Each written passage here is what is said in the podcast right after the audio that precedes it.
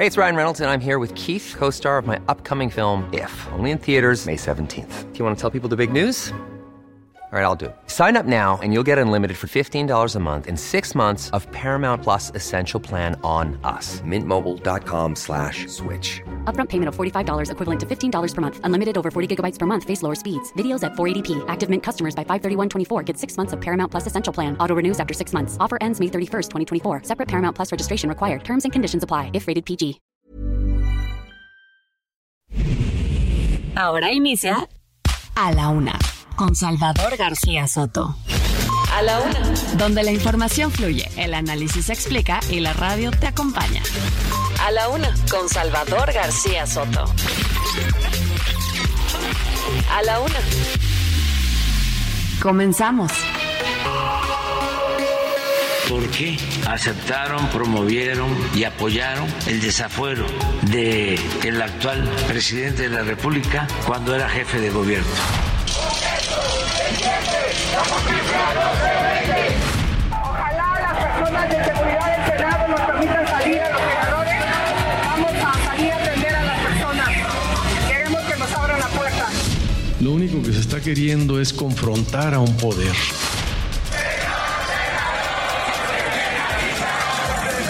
Cuando estamos hablando de la extinción de los fideicomisos, no estamos hablando de ningún privilegio. Los 13 fideicomisos que con esta reforma se propone que se extingan, hay seis que afectan derechos adquiridos de los trabajadores del Poder Judicial. Seis, dicen.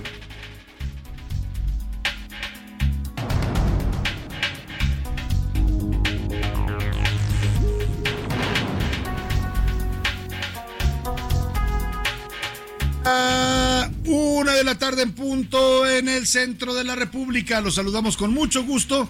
Estamos iniciando a esta hora del mediodía. A la una, este espacio informativo que hacemos para usted todos los días a esta misma hora del día. Aquí estamos cuando el reloj marca la una de la tarde con un minuto. Estamos preparados, listos y de muy buen ánimo para informarle, para entretenerle y para acompañarle en este momento de su día. Las tres cosas que nos proponemos cada día para estar acompañándole en las siguientes dos horas con la mejor información. Le voy a tener actualizado el panorama informativo de lo que está pasando en la ciudad, en el país y en el mundo aquí al estilo único de a la una, con todo el contexto informativo, con toda la explicación de la noticia y por supuesto con la mayor objetividad para que usted se forme su propio criterio. Tendremos información importante que compartirle en este martes, mm, un martes donde le saludo con mucho gusto desde la ciudad de Tlaxcala de Jicotencatl. Estamos aquí en la capital del estado de Tlaxcala, transmitiendo en vivo y en directo para toda la República Mexicana los micrófonos del Heraldo Radio Altiplano, esta nueva estación que se ha sumado a la familia del Heraldo Radio recientemente y desde donde estamos transmitiendo para usted aquí en las instalaciones de Heraldo Radio Altiplano, nuestra frecuencia del 96.5 de FM aquí en Tlaxcala y que llega también al estado de Puebla. Saludamos a todos los amigos tlaxcaltecas y poblanos que nos sintonizan y nos escuchan en esta parte del país. Hoy vamos a dedicarle, por supuesto, la música al estado de Tlaxcala. Vamos a estar eh, tocando música representativa de este estado, música de uh, cantantes y compositores importantes de esta parte del altiplano mexicano. Y bueno, pues hoy tenemos un día soleado acá en Tlaxcala, en la capital, 24 grados centígrados, una máxima de 26. Y desde aquí, desde aquí saludamos a toda la República Mexicana que sintoniza el Heraldo Radio, por supuesto, a toda la gente que nos escucha en la Ciudad de México, nuestra frecuencia central 98.5 FM, a Monterrey, Nuevo León en el 96.7 de FM, a Guadalajara, Jalisco en el 100.3 de FM a la comarca lagunera en el 104.3 de FM, a Oaxaca capital, también saludamos con mucho gusto al 97.7 de FM, al istmo de Tehuantepec, también ahí en el estado de Oaxaca, a Tampico, Tamaulipas, muchos saludos también en el 92.5 de FM, al Heraldo Radio Acapulco, 88.9, Heraldo Radio Tuxtla Gutiérrez, 88.3, Heraldo Radio Chilpancingo, allá en Guerrero, 94.7, Heraldo Radio en Mérida, Yucatán, 96.9, y también a la gente de Heraldo Radio Tepic en Nayarit, en el 103.3 de FM. Por supuesto, a las frecuencias que nos sintonizan al otro lado de la Unión Americana. Saludamos con gusto a la gente de McAllen y de Brosville, Texas, a la gente de Now Media Radio San Antonio, a la gente también de Now Media Radio en Huntsville, Texas y también a través de No Media Radio, la gente que nos escucha en Airville, Chicago, allá en la zona de los Grandes Lagos, y también a un lado de Chicago está el estado de Iowa y ahí nos sintonizan en Cedar Rapids e, e, Independence, Iowa. Tenemos mucha información que compartir en este martes desde aquí, desde el estado de, de Tlaxcala. Es el estado más pequeño de la República Mexicana, pero no por ello menos importante. Un millón trescientos cuarenta y dos mil novecientos setenta y siete habitantes tiene Tlaxcala, de acuerdo al último censo de población del INEGI, de los cuales 693 mil son mujeres y 649 mil son hombres. Hay 1050 localidades rurales en el estado, 125 comunidades urbanas y el 83% de la población de este estado vive en localidades urbanas y el 17% vive en las zonas rurales. Los municipios más poblados, esta capital de Tlaxcala, con 99.896 habitantes, Guamantla, con 98.764 habitantes y San Pablo del Monte con 82.688 habitantes. Por cierto, vamos a estarle platicando de toda la oferta turística que tienen en esta región del altiplano, tanto en Tlaxcala como en Puebla. Vamos a tener eh, eh, pues todas las actividades del Día de Muertos, se vienen las festividades del Día de Muertos y acá en el altiplano, déjenme decirle, la festejan en grande. ¿eh? Hay desde campos de sembradíos de Cempasúchil, donde usted puede ir a tomarse fotografías. Hay por supuesto, en estos momentos se está llevando acá la Feria Nacional de Tlaxcala. Eh, y también hay, por supuesto, mm, eh, actividades tan interesantes como el Camino a Mictlán, que realizan en la zona de Chautempan, aquí en Tlaxcala. Muchas actividades en Puebla también tienen todo un festival para Día de Muertos, así es que le vamos a estar informando y reportando todos esos temas importantes. Desde aquí, desde Tlaxcala de Chicotencal, le mandamos un abrazo a todos los que nos sintonizan en la República Mexicana y comenzamos con el resumen informativo a la una. Con Salvador García Soto. Arrancan, comenzó la sesión de comisiones en el Senado de la República en medio de protestas y bloqueos de los trabajadores del Poder Judicial que exigen respeto a sus derechos laborales. Las Comisiones Unidas de Hacienda y de Estudios Legislativos ahí en el Senado están discutiendo en estos momentos el dictamen que extingue 13 de los 14 fideicomisos del Poder Judicial. Hay un intenso movimiento y movilizaciones en este momento ahí en la zona del Senado y vamos a ir a todo lo que está ocurriendo ahí donde se discute este tema que ha confrontado al Poder Judicial con el Poder Ejecutivo. Y mire, también en la Cámara de Diputados están sitiados trabajadores de la educación media superior. Desde hoy a las 8 de la mañana mantienen bloqueados los ocho accesos al Palacio Legislativo de San Lázaro.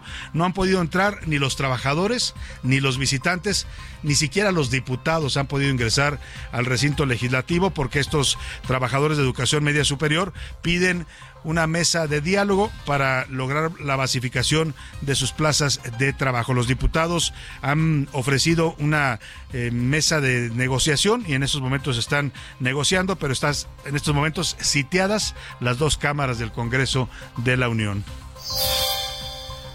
Y ahora sí, el Consejo General del INE aprobó finalmente que los partidos le den a las mujeres cinco de las nueve candidaturas a gubernaturas que se van a renovar en 2024. Por criterio de paridad de género, el INE ordena que las eh, postulaciones para estos nueve estados sean cinco mujeres y cuatro hombres. Le voy a tener todo el reporte. Además, cambios en el gabinete designaron a Teresa Guadalupe Reyes como nueva titular de la Comisión Nacional de Búsqueda, después de dos meses de que renunció la señora Carla Quintana. Pero hay fuertes críticas porque todo el mundo dice que nadie sabe quién es Teresa Guadalupe Reyes, que no tiene experiencia en la desaparición de personas y que la están colocando ahí simplemente pues para tratar de maquillar las cifras de los desaparecidos en México. Y renuncian Seis integrantes del Consejo Consultivo de la Comisión Nacional de Derechos Humanos abandonaron ayer su cargo de manera simultánea. Lo hicieron acusando a la presidenta de esta comisión, Rosario Piedra Ibarra, de obstaculizar su labor. Dicen que la señora Ibarra nunca los consulta, a pesar de que sería su obligación por el reglamento que rige a la CNDH. Le voy a tener la información. Y masacre a unos días de que se rinda el segundo informe de gobierno de la gobernadora Evelyn Salgado en Guerrero. Va a ser el próximo jueves 26. Ayer en Coyuca de Benítez fue asesinado el secretario de Seguridad del municipio, Alfredo Alonso López, y 12 policías más. Una auténtica masacre de policías la que ocurrió allá en Coyuca de Benítez. Le voy a tener la información. Estas son. Y en los deportes, en Power Rangers, los Rangers de Texas eliminaron a los eh, vigentes campeones de los Astros de Houston, el equipo al que apoyaba además el presidente López Obrador, y se instalaron ya en la Serie Mundial. Además, México se mantiene en el segundo lugar en estos momentos del medallero panamericano. Un aplauso para todos nuestros deportistas con 19 medallas de oro, siendo superado solamente por la delegación de los Estados Unidos. Nos va a dar la información Oscar Mota. Y en el entretenimiento, Anaya Vega nos trae lo bueno, lo feo y lo malo del espectáculo nos va a traer los temas más interesantes de lo que está ocurriendo en el mundo del entretenimiento. Como ve, tenemos un programa variado con mucha información, con muchos temas interesantes para estarle informando y reportando y para que usted también comente y participe con nosotros. Y antes de irnos a la información, déjeme rápidamente decirle que hoy vamos a estar muy, muy regalones para la gente de acá que nos escucha en Tlaxcala y en Puebla y que se quieran ir a ver buenos espectáculos este fin de semana, tanto aquí en Puebla como en la Ciudad de México. Vamos a tener pases dobles, déjeme le voy adelantando, más adelante le haré las preguntas. Le, vamos a regalar pases dobles para el espectáculo de La Llorona, que se lleva a cabo allá en los canales de Xochimilco, cumple 30 años en escenas para el viernes 27 a las 7 de la noche la función, estése muy pendiente. También le tengo pases dobles para la obra de teatro mm, Rossi, una obra interesante que plantea los abusos a las trabajadoras domésticas. Se está presentando este viernes 27 en el Foro Lucerna, allá en la Ciudad de México, en la calle de Lucerna 64 en la Colonia Juárez. Y también, también tengo cinco pases dobles para que se vaya al cine este fin de semana. Es válido, de, perdóneme, de lunes a viernes. Es para Cinépolis VIP. Eh, y se tendrán vigencia estos pases que le voy a regalar hasta el 31 de octubre. Y finalmente también boletos para El Lago de los Cisnes, esta gran obra de ballet que se va a presentar en el Complejo Cultural Universitario de Puebla y además eh, interpretada por el ballet de Ucrania, uno de los mejores ballets del mundo. Esta función va a ser el 4 de noviembre. Estése muy pendiente porque más adelante le haré las preguntas para que los amigos de Puebla y Tlaxcala y por supuesto también los que nos escuchan en la Ciudad de México se vayan a ver y aprovechar estos eh, espectáculos que le estamos presentando para los próximos días. Ahora sí vamos a la información. Las de cajón en A la Una.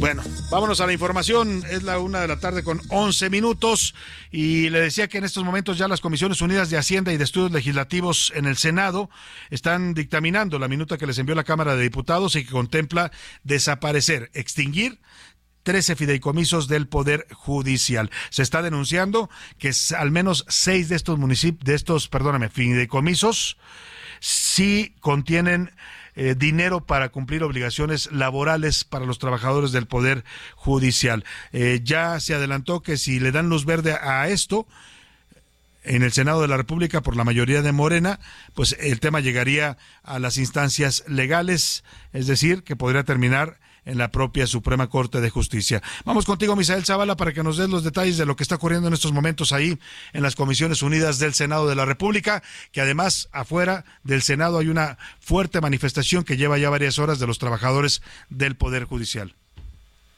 Salvador, buenas tardes. Te saludo, saludo también al auditorio. Efectivamente, pues en estas inmediaciones del Senado de la República se encuentran trabajadores del Poder Judicial manifestándose por la extinción de los 13 fideicomisos que significan 15 mil millones de pesos. Mientras tanto, pues ya en las comisiones de Hacienda y Crédito Público y también de Estudio Legislativo Segunda se llamó a un segundo receso el día de hoy, eh, Salvador, debido a que pues eh, los senadores no se ponen de acuerdo en estas dos comisiones.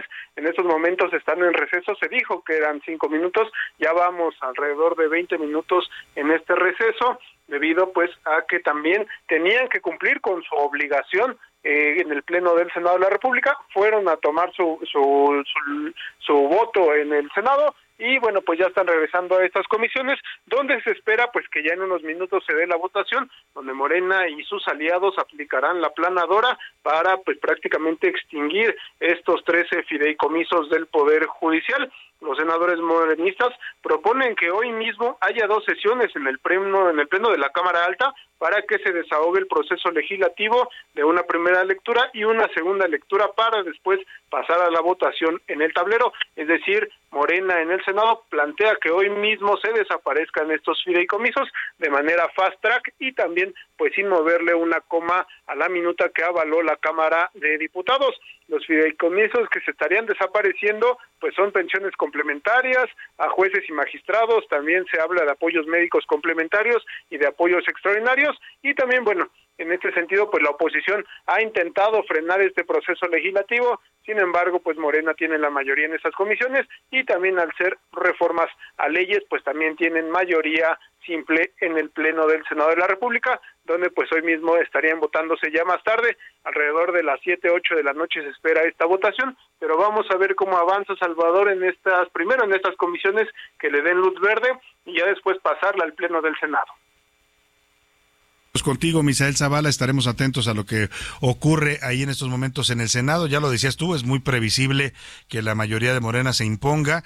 Pues lamentablemente los senadores de Morena no tienen criterio propio, como tampoco lo tienen los diputados. Hacen lo que les pide y les ordena el presidente, como pues totalmente faltando al respeto a su investidura de representantes populares. Ni siquiera se dan el momento, la oportunidad de revisar lo que les están pidiendo aprobar. Pero pues así funciona la maquinaria, la planadora de Morena y sus aliados en el Congreso de la Unión. Estaremos muy atentos contigo, cualquier cosa que ocurra en esta discusión. Misael Zavala, gracias por el reporte. Claro que sí, Salvador, quedamos atentos. Muy bien, y mire, se cumplen ya ocho días, ya nos decía Misael, afuera del Senado, desde las siete, ocho de la mañana llegaron los trabajadores del Poder Judicial, están rodeando prácticamente las, los accesos principales, eh, protestando y pidiendo que se detenga esta discusión, que el Senado no apruebe el dictamen que le envió la Cámara de Diputados, que se respeten los fideicomisos del Poder Judicial, que les garantizan algunas prestaciones laborales como fondos de retiro, préstamos de vivienda. En total son seis fideicomisos de los quince, de los trece que se quiere apropiar Morena, que se quieren apropiar Morena y el presidente López Obrador, por lo menos seis sí contienen eh, recursos que van a dar a pagar obligaciones laborales para los trabajadores del Poder Judicial. Llevan ya ocho días en pie de lucha los trabajadores del Poder Judicial de la Federación. Los vimos el domingo movilizarse por toda la República. Han estado bloqueando calles y avenidas en la Ciudad de México y en otras ciudades. Vamos contigo, Javier Ruiz, que estás ahí al, cercano a la protesta de estos trabajadores judiciales que exigen respeto a sus derechos laborales si hablan ya, gritan entre las consignas que hay que frenar al dictador. Algo así escuchaba Javier Ruiz. Cuéntanos, muy buenas tardes. Gracias, Salvador. Te saludo con gusto. Excelente tarde. Y efectivamente, trabajadores del Poder Judicial de la Federación salieron a manifestarse a las afueras del Senado de la República para exigir que no se retiren 13 de los fideicomisos que justamente tienen programados para retirar pues parte del gobierno federal. El día de hoy pues se lleva en el Senado de la República pues este consenso para ver si es aprobado o prácticamente es desechada esta propuesta. Y es por ello que han llegado de diferentes estados de la República estos trabajadores a manifestarse al Paseo de la Reforma y la calle de París. Prácticamente desde las 7 de la mañana hasta esta hora continúan con la manifestación. Hace unos momentos también ya salió pues la senadora Xochitl Galvez de la misma manera la senadora Kenia López Robadán, Josefina Vázquez Mota, de la misma manera Yulen Rementería y Alejandro Reynoso Sánchez del Grupo Parlamentario del PAN, quienes pues han brindado el apoyo a estos eh, trabajadores. Hasta el momento pues continúa todavía esta manifestación aquí a las afueras del Senado de la República, únicamente pues sí manejar con precaución sobre reforma debido a que tenemos los, los carriles laterales cerrados, una vez que se deja atrás la glorieta de las mujeres que luchan y en dirección a la avenida de los insurgentes. De momento, ese reporte que tenemos, Salvador. Muchas gracias, muchas gracias, Javier Ruiz, te agradezco el reporte. Oiga, y interesante estos eh, consignas que gritan los trabajadores del Poder Judicial. Eh, señor senador, detén al dictador. Estaban pidiéndoles ahí a los senadores desde las rejas eh, externas del Palacio del Senado de la República. vamos a estar muy pendientes de este tema. Y mire, algo muy extraño pasó. Y bueno, no es tan extraño, ahora se lo voy a contar a detalle. Habían invitado a la ministra presidenta de la Corte, Norma Piña, a que fuera a dialogar, a que fuera a exponer sus argumentos y a defender por qué el Poder Judicial dice y sus trabajadores dicen que no se deben de extinguir estos 13 fideicomisos que tienen 15 mil millones de pesos. Eh, aquí en este espacio, la semana pasada hablamos con César Cravioto, que es vicecoordinador de la bancada de Morena, y eh, dijo insistentemente, repitió varias veces que invitaba eh, a, públicamente a la ministra Norma Piña para que fuera a que se presentara en el Senado a defender eh, estos fideicomisos y a explicar el argumento que tienen en el Poder Judicial. Lo reiteró varias veces, ¿eh? Usted lo va a escuchar en este momento. Que, que vaya, que venga Norma Piña, la invitamos. Yo le hago la invitación formal a nombre de la bancada de Morena. Primero lo dijo él, después le mandaron efectivamente una invitación formal, también el senador de Morena, Alejandro Rojas Díaz Durán. La ministra aceptó ir, pero de pronto la desinvitaron. Y ahora le voy a contar eh, lo que hay detrás de esta descortesía y de esta cerrazón al diálogo entre poderes. Por, primero escuchemos al senador César Cravioto, vicecoordinador de Morena, eh, invitar en los micrófonos de a la una a la ministra Norma Piña a que fuera hoy al Senado a participar en esta sesión de comisiones.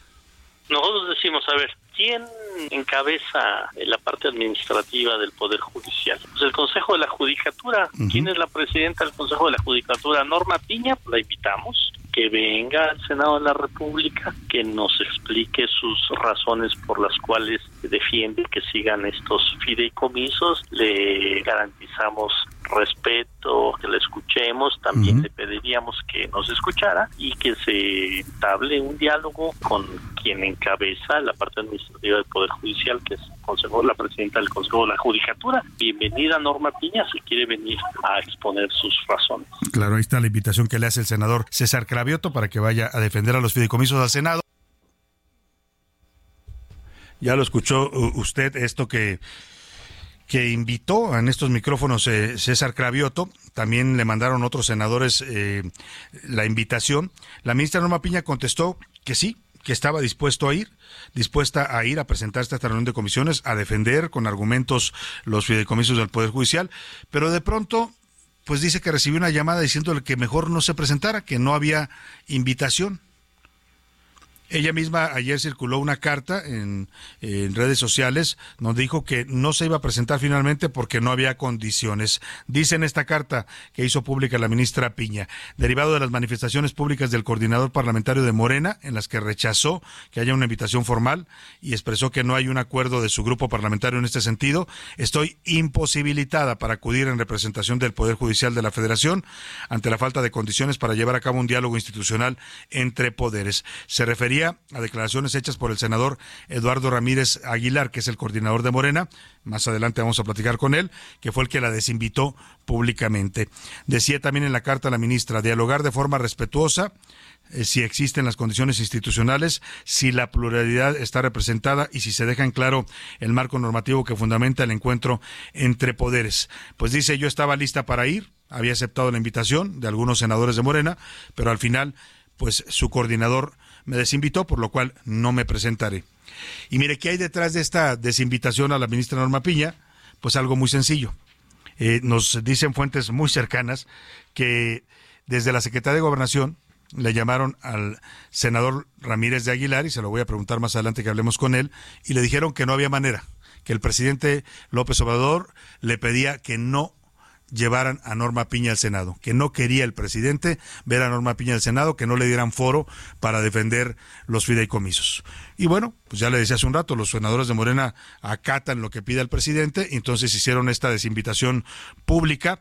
Y para que usted compruebe lo que le estoy diciendo, lo que pasó detrás de bambalinas en la política, que siempre trato yo de darle información de lo que hay detrás de lo que pasa en, en la política mm, nacional, pues el presidente López Obrador hoy prácticamente se confesó públicamente, reconoció pues que él fue el autor de que rechazaran a Norma Piña en el Senado. Le preguntó un, uno de estos eh, reporteros que participan en su mañanera que qué pensaba de que fuera la ministra Norma Piña al Senado y él dijo que no, que no hacía falta, como si él fuera el jefe del Senado. Escuche usted el tono soberbio en el que responde el presidente, con, pues hablando de otro poder que no es el suyo, pero que claramente él manda.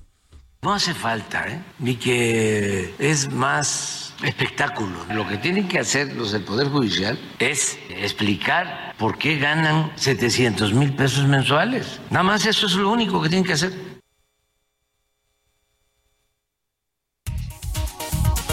El presidente diciendo que ahí está el presidente, que no hace falta del diálogo entre poderes, que mejor expliquen los ministros por qué ganan 700 mil pesos al mes. Y bueno, pues es, queda claro quién, quién fue el autor de esta descortesía y esta desinvitación. El presidente no le gusta el diálogo entre poderes, no le gusta que, que, que, que se le equiparen al Poder Ejecutivo, pues que la ministra Norma Piña, esa es parte del coraje que tiene y por lo que se está vengando de esta forma del Poder Judicial, ¿no? ¿Para qué? ¿Para qué le van a ir ahí ese espectáculo? Dice, como si su mañanera de todos los días no fuera eso, un espectáculo. Eh, eh, pues ahí el presidente sigue con sus ataques al poder judicial, eh, hablando de, de, de, de, los sueldos de los ministros, de los privilegios, en fin, les hizo ahí una serie de señalamientos el día de hoy. Vamos a seguir con más información de este tema y muchos más después de esta primera pausa. Por lo pronto, inauguramos la música de homenaje al estado de Tlaxcala, desde donde estamos saludándolo en vivo y en directo el día de hoy, con esto que se llama A mi Tlaxcala. La cantan Valente Pastor y Humberto Cravioto, una canción homenaje a este bello estado de la República. Quiero cantarle a mi tierra este corrido, al más bonito rincón de mi nación, a mi Tlaxcala, mi estado tan querido. Yo... Heraldo Radio, la H se lee, se comparte, se ve y ahora también se escucha.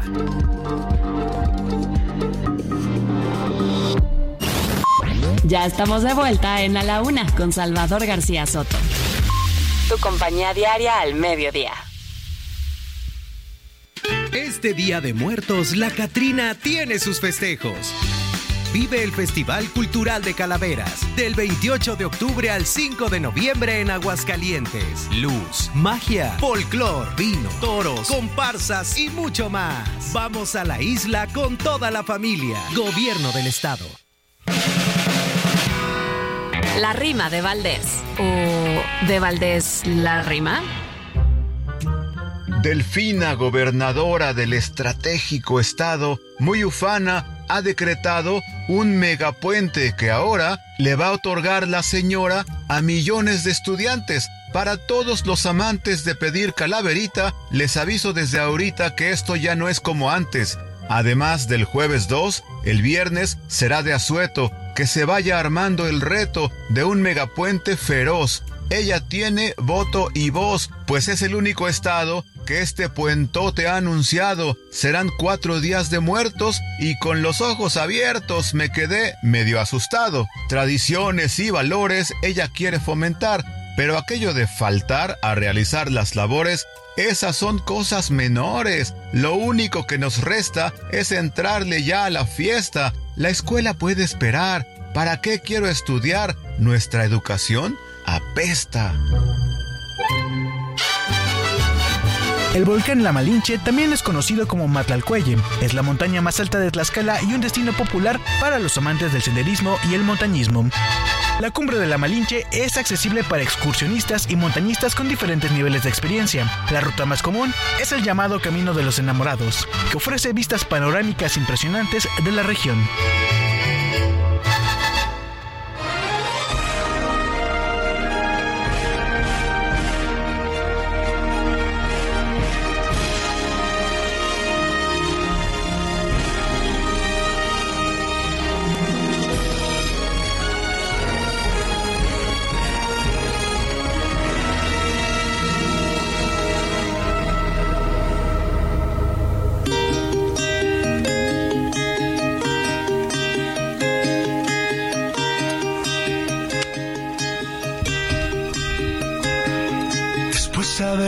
Conocido tantas ciudades.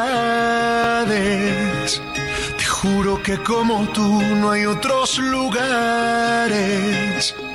Por eso es que no te miente mi corazón cuando te canta esta canción para decirte cuánto te extraño. Que sueño que sale el sol recorriéndonos y de nuestros pies que se la montaña.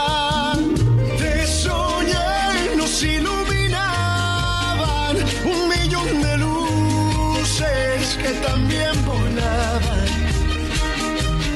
Te cubierta de flores, de muchos colores, sobre arena blanca.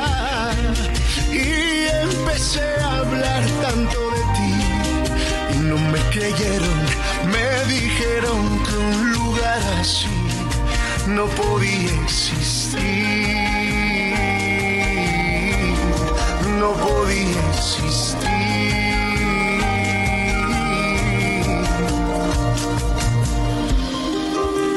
Una de la tarde con 34 minutos. Estamos regresando de la pausa en esta transmisión desde el estado de Tlaxcala, Heraldo Radio Altiplano para los estados de Tlaxcala y Puebla, con esta canción que se llama Te Tlaxcala. La voz, seguro la identificó usted, es el joven Carlos Rivera, una canción del año 2022. Él es originario de Guamantla, aquí en Tlaxcala, de ahí salió para ir a ganar el eh, concurso de la academia y a partir de ahí se ha vuelto una figura importante en la música popular mexicana mexicana, incluso ya con reconocimiento internacional. Hizo esta canción para expresar su amor, el amor por su tierra. Es un video en el que va mostrando todos los, eh, pues las bellezas naturales y arquitectónicas, culturales que tiene el estado de Tlaxcala. Y cuando presentó esta canción dijo estar muy emocionado de que el mundo entero pueda conocer la magia de Tlaxcala. Así es que Carlos Rivera sueña, sueña con esta tierra, dice que ya ha recorrido el mundo y no ha encontrado un lugar que le guste más que Tlaxcala. Espera que aún no hablamos del carnaval y de lo que ofrece nuestro maizal, de las comidas en el portal y de nuestra Virgen de la Caridad, las bendiciones que caen del cielo si tomas pulque con un sombrero, de nuestras ferias, de nuestro pan y de la... A la una, con Salvador García Soto. Una de la tarde con 35 minutos. Regresamos con usted aquí en la Una. Y bueno, ya le decíamos de lo que está pasando en el Senado de la República, este debate que está teniendo lugar en comisiones eh, para aprobar la extinción de los. Eh, eh, de los 13 fideicomisos del Poder Judicial, con los cuales Morena y el presidente López Obrador pues pretenden quitarle 15 mil millones de pesos a este poder, a sus trabajadores, porque muchos de esos recursos son para los pagos de prestaciones laborales pero bueno, pues al parecer esto se va a consumar en las próximas horas. El debate es intenso, está de, sitiado los alrededores de la del Senado de la República por parte de los trabajadores del Poder Judicial y le decía que hoy las dos cámaras del Congreso de la Unión prácticamente amanecieron sitiadas. Por un lado, el Senado con esta protesta de los trabajadores del Poder Judicial y en la Cámara de Diputados, desde muy temprano, a eso de las 8 de la mañana, llegaron integrantes del Frente Nacional de Sindicatos de Educación Media Superior empezaron a bloquear eh, todos los accesos, ocho accesos en total para ingresar al Palacio Legislativo de San Lázaro fueron eh, bloqueados por estos trabajadores de la educación que están protestando y ellos exigen que se reanuden las mesas de negociación que tenían con San Lázaro sobre basificaciones y homologación de salarios. Prácticamente el Palacio Legislativo está sitiado y bloqueado. No pudieron entrar, bueno, ni los diputados, ya no solo los trabajadores, los visitantes, los diputados se quedaron afuera del recinto. Eh, hay diálogo en estos momentos, entró una comisión de estos de este sindicato de trabajadores de educación media superior a hablar con el gente de la Cámara de Diputados para ver si pueden liberar los accesos, pero ellos piden primero pues que haya un compromiso para atender sus demandas. En este momento siguen sin poder ingresar los diputados al Palacio Legislativo de San Lázaro. Vamos contigo, Jorge Amaquio, que te encuentras ahí en la zona de este Palacio Legislativo. Cuéntanos lo que está sucediendo. Muy buenas tardes.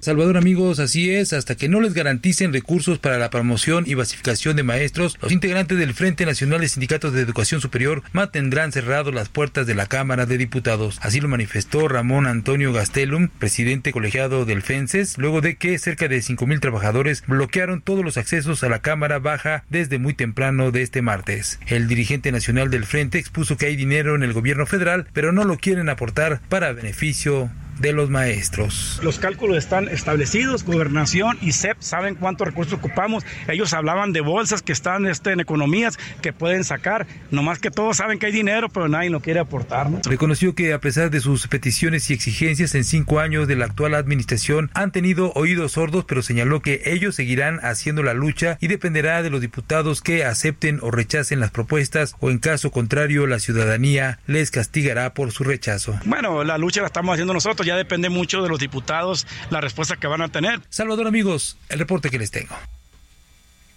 Muchas gracias, Jorge Almaquio. Te agradezco mucho la información.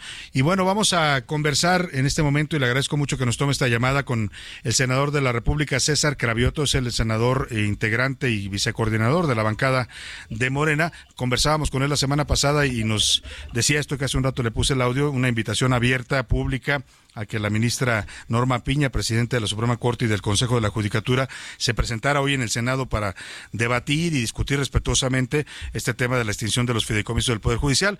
Pero ya no sé qué pasó y se lo pregunto directamente al senador César Cravioto, porque ayer el coordinador de su bancada, Eduardo Ramírez de Aguilar, pues prácticamente desinvitó a la ministra Piña y dijo que no había ninguna invitación para ella para recibirla hoy en el Senado. ¿Cómo está, senador? Un gusto saludarlo. Buenas tardes. Sí, Salvador.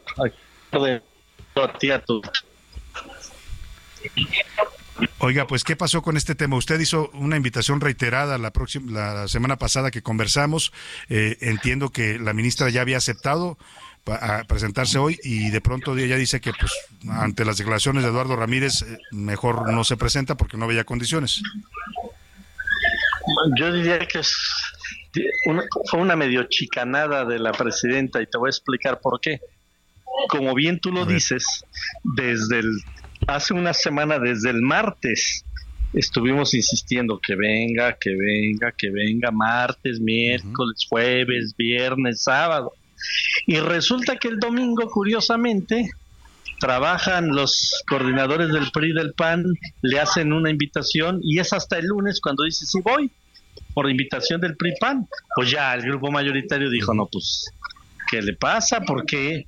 Cuando nosotros estuvimos insistiendo en que viniera, no contesta, y cuando le, el PRI y el PAN la invitan, dice, si voy, pues si viene a que le aplaudan, bueno, pues que venga con el PRI y el PAN. Con nosotros no queríamos que viniera a que le aplaudiéramos, quería que viniéramos para que escucháramos, para que defendiera sus fideicomisos y para que también nos escuchara a nosotros. Entonces, bueno, pues no se dieron las condiciones, la presidenta de la Corte decidió no, yo digo que no hacer su trabajo, que era venir a defender sus fideicomisos y prefirió eh, no contestarnos a nosotros y hasta que el PRI el PAN la invitó, pues ya contestó, pues ya, el grupo mayoritario el que tiene los votos, el que tiene el, el, eh, la iniciativa para desaparecer los fideicomisos, la estuvo invitando, no nos hizo caso a nosotros, pues ya, pues ya no, ya no se dieron las cosas. Ahora, además de esta invitación que usted hizo aquí en estos micrófonos y la hizo públicamente, ¿hubo alguna invitación formal por parte de la bancada de Morena que le que le corrieran esta pues eh, este protocolo en donde la invitaran? Bueno, el, senador Alejandro Rojas la invitó pues, como parte, como integrante del grupo parlamentario. Pero insisto, o sea, fue un desdén a las invitaciones nuestras y después cuando ya el PRI y el PAN la invita es cuando dice que sí. Pues no, así, así no. Oiga, pero se supone que todos son senadores. Bueno, los, los priistas y los panistas, aunque sean minorías, son senadores. Sí, pues sí, pero ¿por qué, por qué solo por qué responde hasta que recibe la invitación de ellos y no cuando le invita al grupo mayoritario? Que insisto, que es el que tiene los votos, que es el que tiene este la mayoría y es el que tiene pues la iniciativa para desaparecer los fideicomisos. O sea, si alguien critica... sí. Ajá, sí, lo escucho, lo escucho. sí, entonces a mí me pareció que eh, tuvo la oportunidad, que llevábamos una semana invitándola y simplemente no nos respondió y ya le responde al PAN, pues ya. y, además, eh, ayer, cuando ya sabía que hoy eh, todo el asunto, pues se tardó mucho. Claro, se lo pregunto directo, porque hay una versión que nos dan eh, pues, eh, fuentes de ahí de, eh, del Palacio Nacional, donde nos dicen que, que hubo presiones desde la Secretaría de Gobernación que le pidieron al senador Eduardo Rivera, Eduardo Ramírez, perdón, Aguilar, no, no, no invitar a la ministra, no aceptar que se presentara hoy en el Senado. ¿Hay algo de eso? No, no, la molestia fue del grupo ayer cuando ella ya dice sí voy, y entonces el grupo dijo, oye, si nosotros llevamos toda la semana invitándola, no nos contesta, y hasta que el PRI y el PAN la invita, este acepta, pues no, ya ahora sí nosotros no la invitamos. No, fue una, fue una molestia y fue una decisión del grupo parlamentario que dijo no, ahora sí que nosotros le extendimos la mano, pues le hicimos la invitación y no nos tomó, no nos tomó la palabra. Ahora, senador, la semana pasada que conversamos con usted nos decía que iban iba la bancada de Morena a revisar estos fideicomisos. Usted se comprometía que si había dinero que tocara prestaciones de, de, los trabajadores del Poder Judicial, se podía separar esa, esa parte del monto total que quieren extinguir. Hoy escucho a algunos senadores que dicen que por lo menos han detectado seis fideicomisos que sí tocan este tipo de prestaciones laborales. ¿Se va a hacer ese análisis o de plano se va a aprobar así a rajatabla lo que mandó la Cámara de Diputados. Es que extinguir fideicomisos no es igual a desaparecer dinero. La figura del fideicomiso es lo que se va a extinguir hoy, pero no es la desaparición del dinero. En ese proceso, pues justamente el Consejo de la Judicatura tendrá que ver con la Secretaría de Hacienda, con la Tesorería de la Federación y explicar, a ver, este fideicomiso eh, sus recursos vienen provienen de aquí, este fideicomiso proviene de aquí, este fideicomiso proviene de una parte del erario, pero otra parte de aportación de los trabajadores, y aquí está la comprobación, pues eso no se puede tocar, eso es dinero de los trabajadores, es dinero sagrado de los trabajadores, y ya, la, ya el Consejo de la Judicatura ya tendrá que decir qué figura hacen, o le regresa el dinero a los trabajadores, o como lo decidan pero ese dinero, el dinero que se comprueba que es del recurso de los trabajadores, no se toca. Ahora, lo que me dice usted tendría que gestionar. Claro la figura del fideicomiso. Lo que usted me dice es que tendría ya que gestionar posteriormente ya la extinción, que por cierto en estos momentos ya me, le doy la noticia, eh, está, está, que nos escuche también el senador Cravioto, se ha aprobado ya en comisiones de Hacienda y de Estudios Legislativos la segunda, eh, la desaparición de los fideicomisos del Poder Judicial. Votaron 10 votos a favor de Morena, 7 en contra y una abstención, el de la Comisión de Hacienda. De Estudios Legislativos, 9 votos a favor de Morena, 6 en contra y uno de una abstención. Ahora, eh, finalmente le pregunto, senador, eh, eh, ¿van a van a, regresar, reintegrar totalmente este monto a la tesorería de, la federación?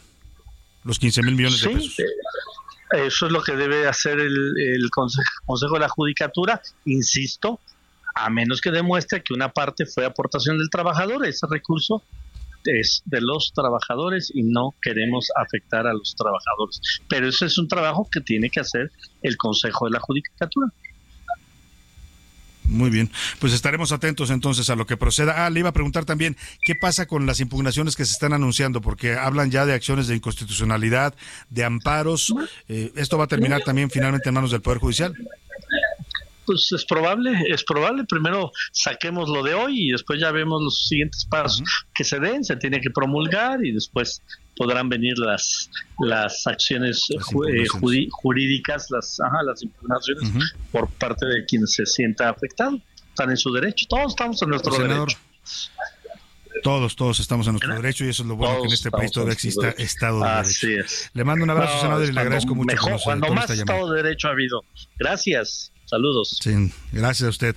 Es el senador César Cravioto, vicecoordinador de la bancada de Moreno, pues él dice que pues fue un tema un poco de sensibilidades, ¿no? Que, ellos invitaron primero a la ministra, que no les respondió a Morena y que solamente respondió cuando le invitaron PRI-PAN, entonces, pues Morena dijo, entonces ya, ya no te invitamos. Niega que haya habido presiones del Poder Ejecutivo de la Presidencia de la República. Vamos a dejar ahí el tema y seguiremos, ya está aprobado, le reitero la información que le daba al aire, ya es un hecho, con los votos mayoritarios de Morena, 19 votos en total eh, a favor de eh, Morena y sus aliados. Eh, son 13 votos en contra del PRI-PAN, PRD y Movimiento Ciudadano y dos abstenciones, pues queda ya aprobado esta extinción de fideicomisos, este dictamen de la Cámara de Diputados en el, en el Senado de la República. Y vamos a otro tema importante. mire, ya sabemos que la CNDH, la Comisión Nacional de Derechos Humanos, ha venido teniendo serios eh, problemas, eh, pues vaya, hemos eh, un poco perdido a esta institución tan importante para los mexicanos bajo el mando de Rosario eh, eh, Piedra Ibarra. y una, un síntoma de que no está funcionando la CNDH como debiera es que los eh, comisionados, hay, una, hay un consejo consultivo que, que es un órgano de, de, supervisión del trabajo de esta comisión. Se supone que la presidenta debe consultar algunas decisiones con este consejo consultivo, debe mantenerlos al tanto. Lo integran personas con trayectorias destacadas en materia de la lucha por los derechos humanos en este país, académicos, activistas, investigadores. Eh, y ayer ya, ya había habido varias renuncias previamente en los últimos años, han renunciado eh, varios de estos eh, eh, integrantes de este Consejo Consultivo porque se decían en desacuerdo con la forma en que estaba conduciendo la institución Rosario Piedra, pero ayer fue pues ya la acabose porque los seis integrantes de este Consejo Consultivo de la CNDH renunciaron de manera simultánea, al mismo tiempo los seis, diciendo que su trabajo ha sido desdeñado, obstaculizado e ignorado por la señora Rosario Piedra Ibarra. Dijeron también que parece que la comisión atiende otros intereses distintos a los a la protección de los derechos humanos de los mexicanos. En una carta pública que le extendieron a la opinión pública mexicana y a la señora Rosario Piedra Ibarra, incluso denunciaron que varios de ellos han sufrido amenazas y calumnias por parte de la presidencia de la CNDH. Fernanda García, cuéntanos de este vacío que le hace literalmente a la señora Piedra, lo cual viene a confirmar que su gestión al frente de la CNDH ha sido un auténtico fiasco. Salvador, buena tarde. Te saludo a ti y a tu auditorio. Te cuento que ayer los seis integrantes que conforman el Consejo Consultivo de la Comisión Nacional de los Derechos Humanos presentaron su carta de renuncia ante el Senado de la República. A través de un comunicado, los involucrados expresaron que a lo largo de sus dos años como consejeros y como organismo asesor de la CNDH, su labor ha sido desdeñada de forma reiterada por parte de la presidenta Rosario Piedra aludiendo a que la ley no la obliga a aceptar ninguno de sus consejos, aun y cuando estos hayan sido formulados por unanimidad en favor de los derechos humanos. Los consejeros destacaron que desde que se les encomendó esta tarea han tratado de aplicar lo que la ley en materia dice, es decir, establecer los lineamientos generales de actuación de la CNDH. Sin embargo, estos no han podido mediar ni razonar con la presidenta. En tanto, sostuvieron que dichos integrantes no reciben ni un solo peso ni remuneración económica. Además, ellos mismos pagan sus transportes para asistir a las reuniones ordinarias y extraordinarias de dichos consejos. Eh, y bueno, señalaron que esto lo hacen por el honor, la responsabilidad y el compromiso personal de servir a la causa de los derechos humanos de las víctimas en México. Finalmente, hicieron hincapié en que la CNDH pareciera estar atendiendo a intereses diversos que son de la defensa y protección de los derechos humanos, mismos que impiden cumplir su función. Es la información que te tengo, Salvador. Hasta luego. Muchas gracias, Fernanda García. Muchas gracias. Buenas tardes. Oiga, vamos rápidamente a lo del INE. Finalmente repusieron la votación en la que se habían hecho bolas y la mayoría del Consejo General de este instituto aprueba que sean cinco candidatas mujeres el próximo año y cuatro hombres para las nueve gubernaturas que se van a renovar. Misael Zavala, cuéntanos. ¿Qué tal Salvador? Te saludo, saludo también al auditorio, pues el Consejo General del Instituto Nacional Electoral corrigió el error cometido la semana pasada y aprobaron un acuerdo para garantizar la paridad de género en las nueve candidaturas a gobiernos y jefatura de gobierno de la Ciudad de México, donde los partidos políticos deberán postular al menos a cinco mujeres y cuatro hombres en el 2024. Por mayoría de votos se aprobó el acuerdo de paridad sustantiva y se mantiene en pie que los partidos políticos nacionales definirán en qué entidades habrán de postular candidaturas de mujeres y hombres, cuidando la competitividad y postularán al menos cinco mujeres en las nueve entidades donde se eligen gubernaturas y jefatura de gobierno de la Ciudad de México. Asimismo, un día antes del inicio de las precampañas en cada entidad federativa,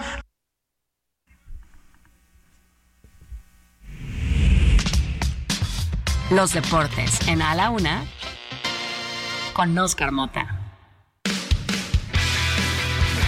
Oscar Mota, buenas tardes, ¿cómo estás? Bienvenido. Mi querido Salvador García Soto, ¿cómo estás? Te mando un gran abrazo, por supuesto, hasta allá Tlaxcala, donde, por cierto, eh, tierra de el luchador templario que hace unas semanas desenmascaró al Dragón Rojo Junior en los 90 años del Consejo Mundial de Lucha Libre. Marcadores al momento de la Champions a ver, todos estos partidos están en el medio tiempo, donde el Nápoles está 0 a 0, el Real Madrid 1 a 0 contra el Braga, Benfica y Real Sociedad 0 a 0, el Manchester United 0 a 0, el PSV con el Chucky Lozano 0 a 0 con el Lens, el Arsenal 1 a 0 al Sevilla y también posteriormente un partido que ya terminó, el Bayern Múnich 3 a 1 al Galatasaray en un partido, querido Salvador amigos, donde desafortunadamente hubo incidentes de violencia entre aficionados de estos llamados ultras que básicamente solamente se dedican a echar este relajo. Pues bueno, esto fue previo al partido que terminó ganando el, el Bayern Múnich. Posteriormente estaremos analizando un poquito más adelante el tema con los mexicanos de los Juegos Panamericanos. Seguimos obviamente en un segundo lugar muy valioso en un tiro de tú a tú contra los canadienses y también les estaré platicando, queridos Salvador amigos, con respecto a la Serie Mundial. Ya hay un invitado y ojo, no le va a gustar al presidente López Obrador, querido Salvador, porque se fue el equipo al que había apoyado. Así que esto lo platicamos más adelante. Bueno, vamos a ver si hay tiempo más adelante, Oscar Mota. Muchas gracias. Por lo pronto vamos a la pausa con el himno de Tlaxcala. A diferencia de otros himnos que tienen varios estados de la República, el de Tlaxcala pues eh, hace un llamado a la esperanza y mira al futuro, dicen, basado en la paz y la libertad. Este es el himno del estado de Tlaxcala.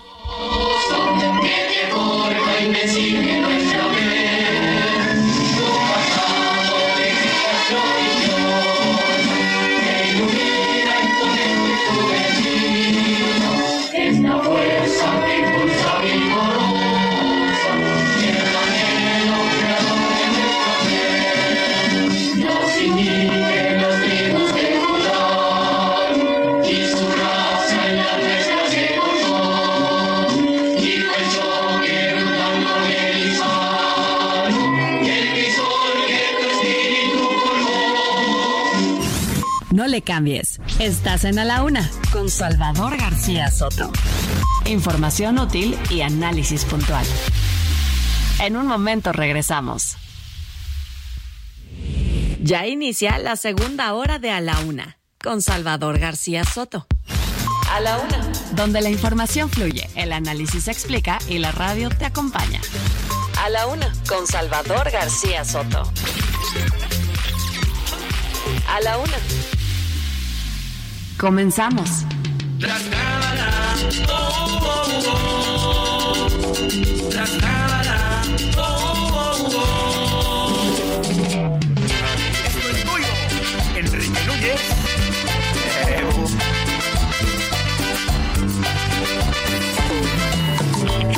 Activo.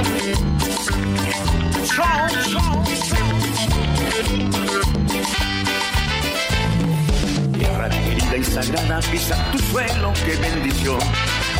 Con el tantam de tambores, como se alegra mi corazón.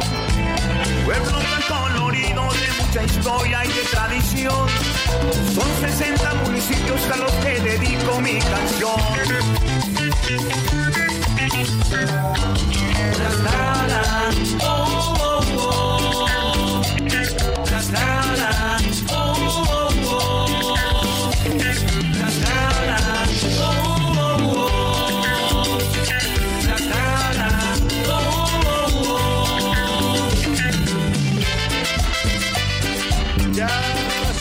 2 de la tarde en punto en el centro de la República y es un gusto saludarlo. A esta hora del mediodía estamos iniciando la segunda hora de la una y también, también ya la tarde de este martes 24 de octubre. Tenemos mucha información todavía para compartirles en esta segunda parte, historias, noticias, entrevistas. Le voy a estar también dando regalos para todos los amigos que nos escuchan aquí en Puebla y Tlaxcala. Tenemos espectáculos tanto aquí en, en- en la ciudad de Puebla como en la ciudad de México para que este viernes se vayan a disfrutar de teatro, del espectáculo de La Llorona, del ballet del Lago de los Cisnes con el Ballet Nacional de Ucrania, eh, obras de teatro, en fin, muchas otras cosas que le tenemos, eh, boletos para el cine VIP aquí en, en Tlaxcala, en fin, estése muy pendiente porque en un momento más le daré las dinámicas para que se lleve estos regalos que le preparamos a todos los amigos del Heraldo Radio Altiplano en Tlaxcala y Puebla. Por lo pronto regresamos, regresamos de la pausa a ritmo de cumbia con esto que se llama Tlaxcala, es una canción del grupo Activo Show eh, de 2022. Este grupo es originario de Veracruz, pero les ha ido tan bien en Tlaxcala y la gente ha sido tan afectuosa con ellas en, sus presentaciones que le hicieron este tema en, a los tlaxcaltecas de manera de agradecimiento. Se lo dedicaron a este estado de la República. Pues dicen que es un estado que la quieren porque han, recibido y acogido muy bien su música. Y así el ritmo de cumbia le cantan a este estado Tlaxcala, que por ahí dice la publicidad oficial del turismo de Tlaxcala, que Tlaxcala sí existe y no solo existe, sino además es un estado que vale la pena conocer y visitar porque tiene mucho, mucho que ofrecer a todo el turismo nacional e internacional. Seguimos con más para usted en esta segunda hora de A la Una.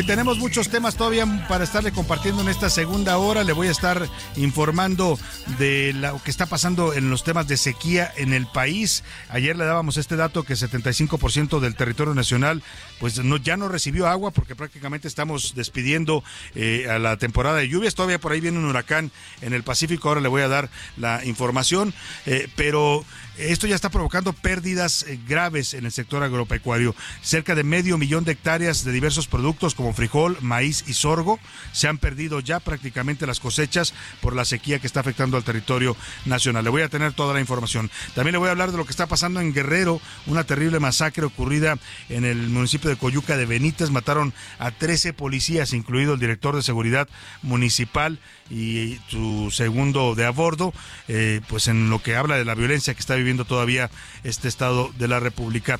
También le vamos a tener más datos sobre lo que pasó con el paso del huracán Norma en Sinaloa. Siguen aflorando tragedias de, que dejó eh, Norma ahí en el territorio de Sinaloa.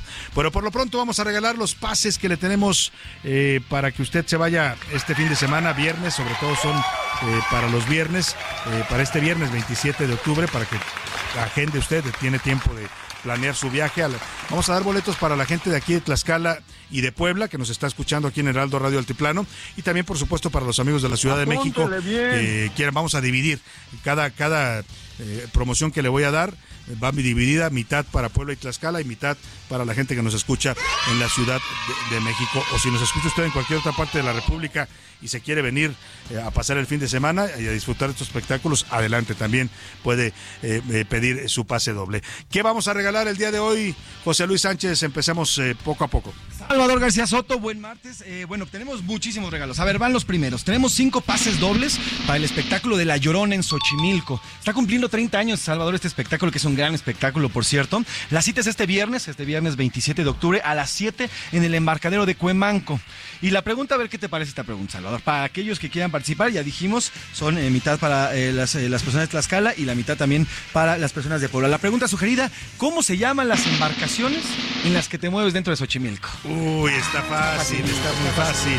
Empiece a marcar si quiere verse este gran espectáculo de La Llorona, que la verdad es imponente, porque está usted ahí en medio del agua, lo llevan en, en estas embarcaciones que dijo José Luz, no le voy a decir el nombre para no darle la respuesta, y usted desde ahí, desde una embarcación, está viendo el escenario, que es majestuoso, se hace la noche, la oscuridad y el espectáculo de La Llorona cobra vida. Así es que si quieren ir a ver este gran espectáculo, 55 18 41 51 99, empiece a marcar y mande su respuesta.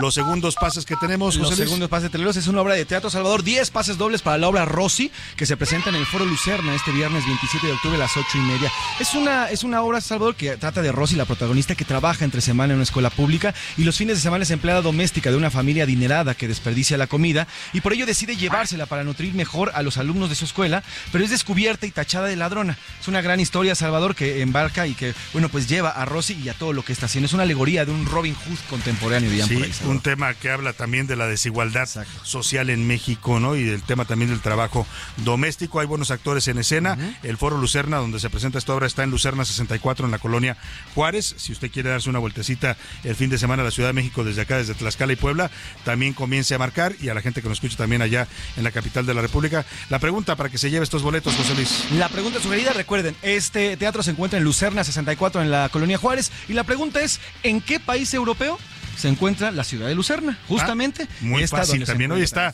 hoy está muy barco, José Luis, Soy con las muy preguntas 55 18 41 51 99.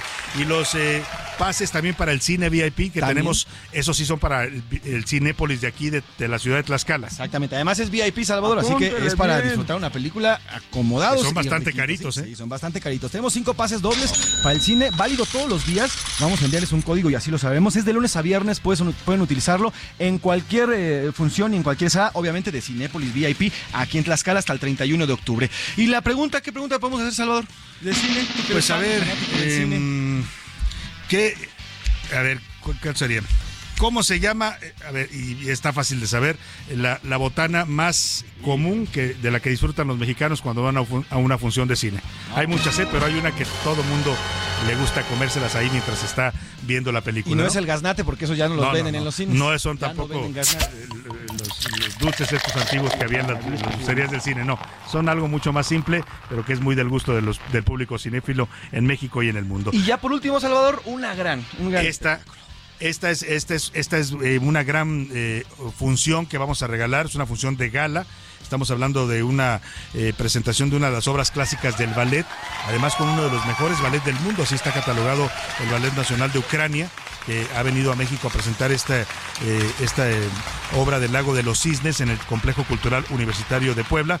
Pero para que nos explique, le vamos a dar para ese dos, dos pases dobles para este espectáculo, para la gente aquí de Tlaxcala y de Puebla, pues les queda más cerca a ellos. La función es el 4 de noviembre, 8.30, y está con nosotros aquí en cabina y rápidamente saludo a Jorge Alvarado, que es promotor de esta obra del Lago de los Cisnes aquí en el Centro Cultural de Puebla. Bienvenido, Jorge. Muchísimas gracias, gracias. Muchas gracias por el espacio que están otorgando aquí para toda la gente de la escala para anunciar esta, esta gira internacional que es el Royal Ukrainian Ballet. Directamente, o sea, son ucranianos, son 40 ar- artistas ucranianos. En este momento se encuentran ellos en la ciudad de... Ellos se encuentran en Alemania. Posteriormente van a Varsovia el próximo fin de semana y vuelan directamente a Guadalajara, que va a ser su primera presentación. Aquí en México. Aquí en México, el día 2 de... El día 2 de noviembre. Y luego vienen directo a Puebla. Directo a Puebla para presentarse aquí el día 4 y luego van a, bueno, van allá a Puebla a presentarse el día 4 y a Tlaxcala el día 5 y comienzan toda una gira que concluye el día 18 de noviembre. O sea, vengo aquí a invitar a toda la gente de Tlaxcala, les queda muy cerquita, va a ser muy temprano la función, bueno, vamos a empezar a las ocho y media de la noche, pues se pueden regresar de volada, se pueden quedar a cenar allá en Puebla, pueden pasar el fin de Claro. semana allá y disfrutar de uno de los mejores espectáculos del mundo. Aquí mm, les voy a decir, por decir un, un- un costo, digo, si la gente está informándose cuánto cuesta. Un boleto muy caro cuesta 1.200 pesos ya con todo y comisión de la boletera. El más económico cuesta 250 pesos. La verdad, es un espectáculo que si se presenta en Europa, en Las Vegas, es lo mismo, pero en euros o en dólares. Ya lo decía yo, Jorge, estamos hablando de los mejores ballet, de, ballets del mundo, ¿no? de las compañías de ballet más acreditadas. Sin duda alguna, o sea, nomás por, por también darles otro dato, otro dato extra, la gente está asistiendo, la gente está, la gente sí está este, asistiendo a este, a este, este evento que tenemos, lo vamos a hacer este, ahorita por lo menos ya tenemos el 70% vendido, ya se abrió una nueva zona que es la zona de palcos para que tengamos 300 lugares extra, porque la gente, si ese día ya se agotó, eh, tengamos 300 lugares más. No estamos dando ninguna promoción, no, hay un, no hay un 2 por 1 porque no es un espectáculo del 2 por 1 este es un, un espectáculo que realmente vale muchísimo la pena. Por primera vez, ah, por, por primera vez este disfrutarlo, este el quien no lo ha visto que lo disfrute por primera vez, ha venido varias veces a México, pero es muy difícil que le vuelva a regresar.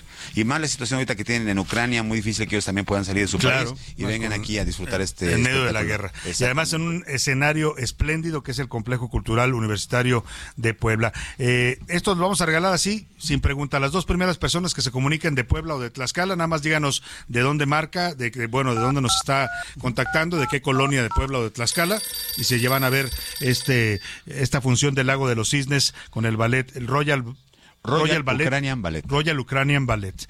Pues ahí está, 4 de noviembre, 8.30, en el auditorio del Complejo Cultural Universitario de la Universidad de Puebla. Los esperamos, los esperamos con todo cariño a toda la gente de aquí de Tlaxcala. Por favor, vayan, no se lo pierdan. Muchas gracias, Jorge, muchas gracias. Te agradecemos mucho estos pases para nuestro auditorio 5518 41 51 99. Empiece a marcar y vayas a ver ballet de primer nivel aquí en Puebla. Vámonos. A la una, con Salvador García Soto. Oiga, y vamos, vamos a retomar, ya es la una de la tarde, perdóname, las dos de la tarde, ya con 13 minutos. Vamos a eh, eh, ver cómo está afectando este tema de la sequía que ayer le planteábamos.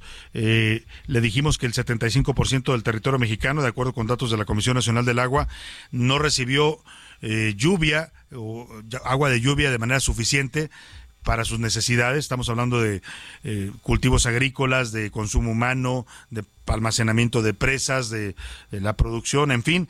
Esto es algo delicado. Ya en este momento eh, hay cultivos importantes para la alimentación de los mexicanos como maíz, frijol y sorgo que se van a perder literalmente por la falta de agua. Ricardo Romero nos cuenta de las cosechas de las toneladas que se han perdido. No sabemos exactamente cuántas toneladas se van a perder porque somos muchos los que nos ha afectado. En México, más de mil hectáreas de producción agrícola se han perdido debido a la falta de lluvias. Este año, a pesar de que productores sembraron sus tierras, miles de cultivos no germinaron. De acuerdo con el Servicio de Información Agroalimentaria y Pesquera, entre enero y septiembre de 2023, el campo mexicano registró más de 500.000 hectáreas siniestradas por la falta de lluvia o por lluvias insuficientes.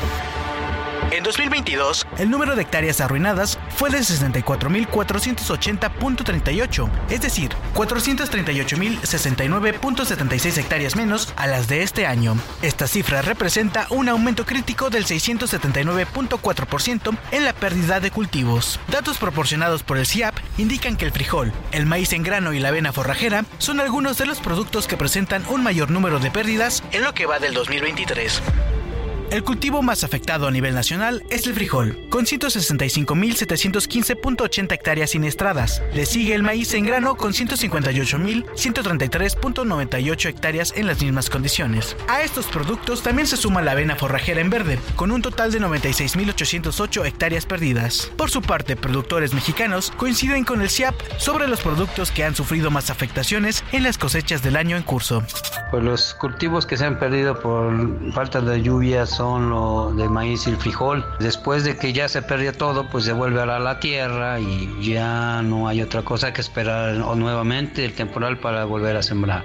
No hay forraje para la comida del ganado y afecta demasiado porque si no hay comida, pues no hay leche y todo viene de la mano. Entonces es necesario las lluvias, si no afecta mucho la economía de, pues, de los pueblos. Afecta a todo el pueblo porque de ahí mismo consumimos leche para los niños y para adultos y para todos.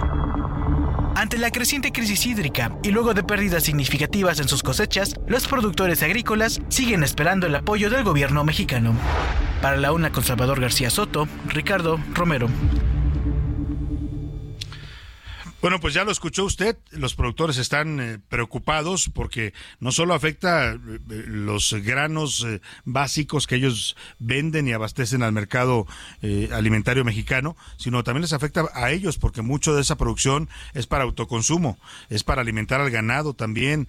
Y bueno, si no hay esto, pues dicen ellos es toda una cadena, no hay no hay granos, no hay alimento, no hay alimento tampoco para el ganado y, no habrá leche. Y, lo que se preguntan es cuándo va el gobierno federal a empezar a apoyarlos, ¿no? Porque esto ya, las, las cosechas ya se perdieron por lo menos más de mil hectáreas, dicen que puede ser mucho más, pero todavía no lo calculan.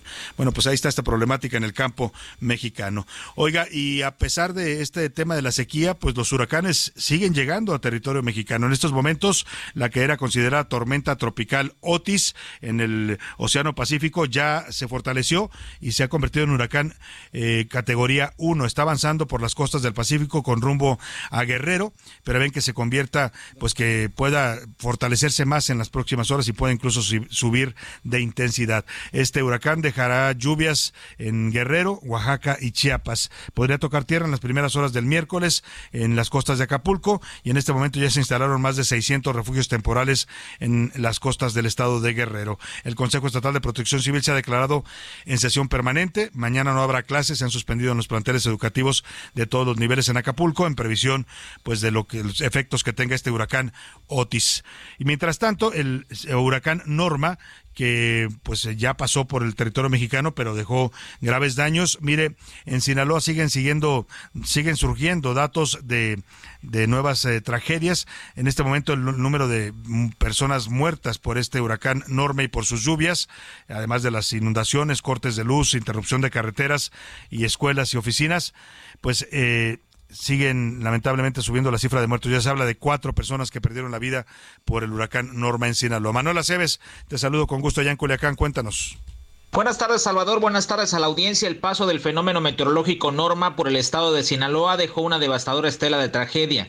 Cuatro vidas han sido cegadas, caminos han quedado intransitables, las aulas escolares permanecen cerradas en al menos 10 municipios y entre otros efectos devastadores. Uno de los casos que más conmueve es el de un niño de tan solo tres años de edad quien perdió la vida en Juan José Ríos Guasave en un trágico incidente doméstico que involucró un cortocircuito.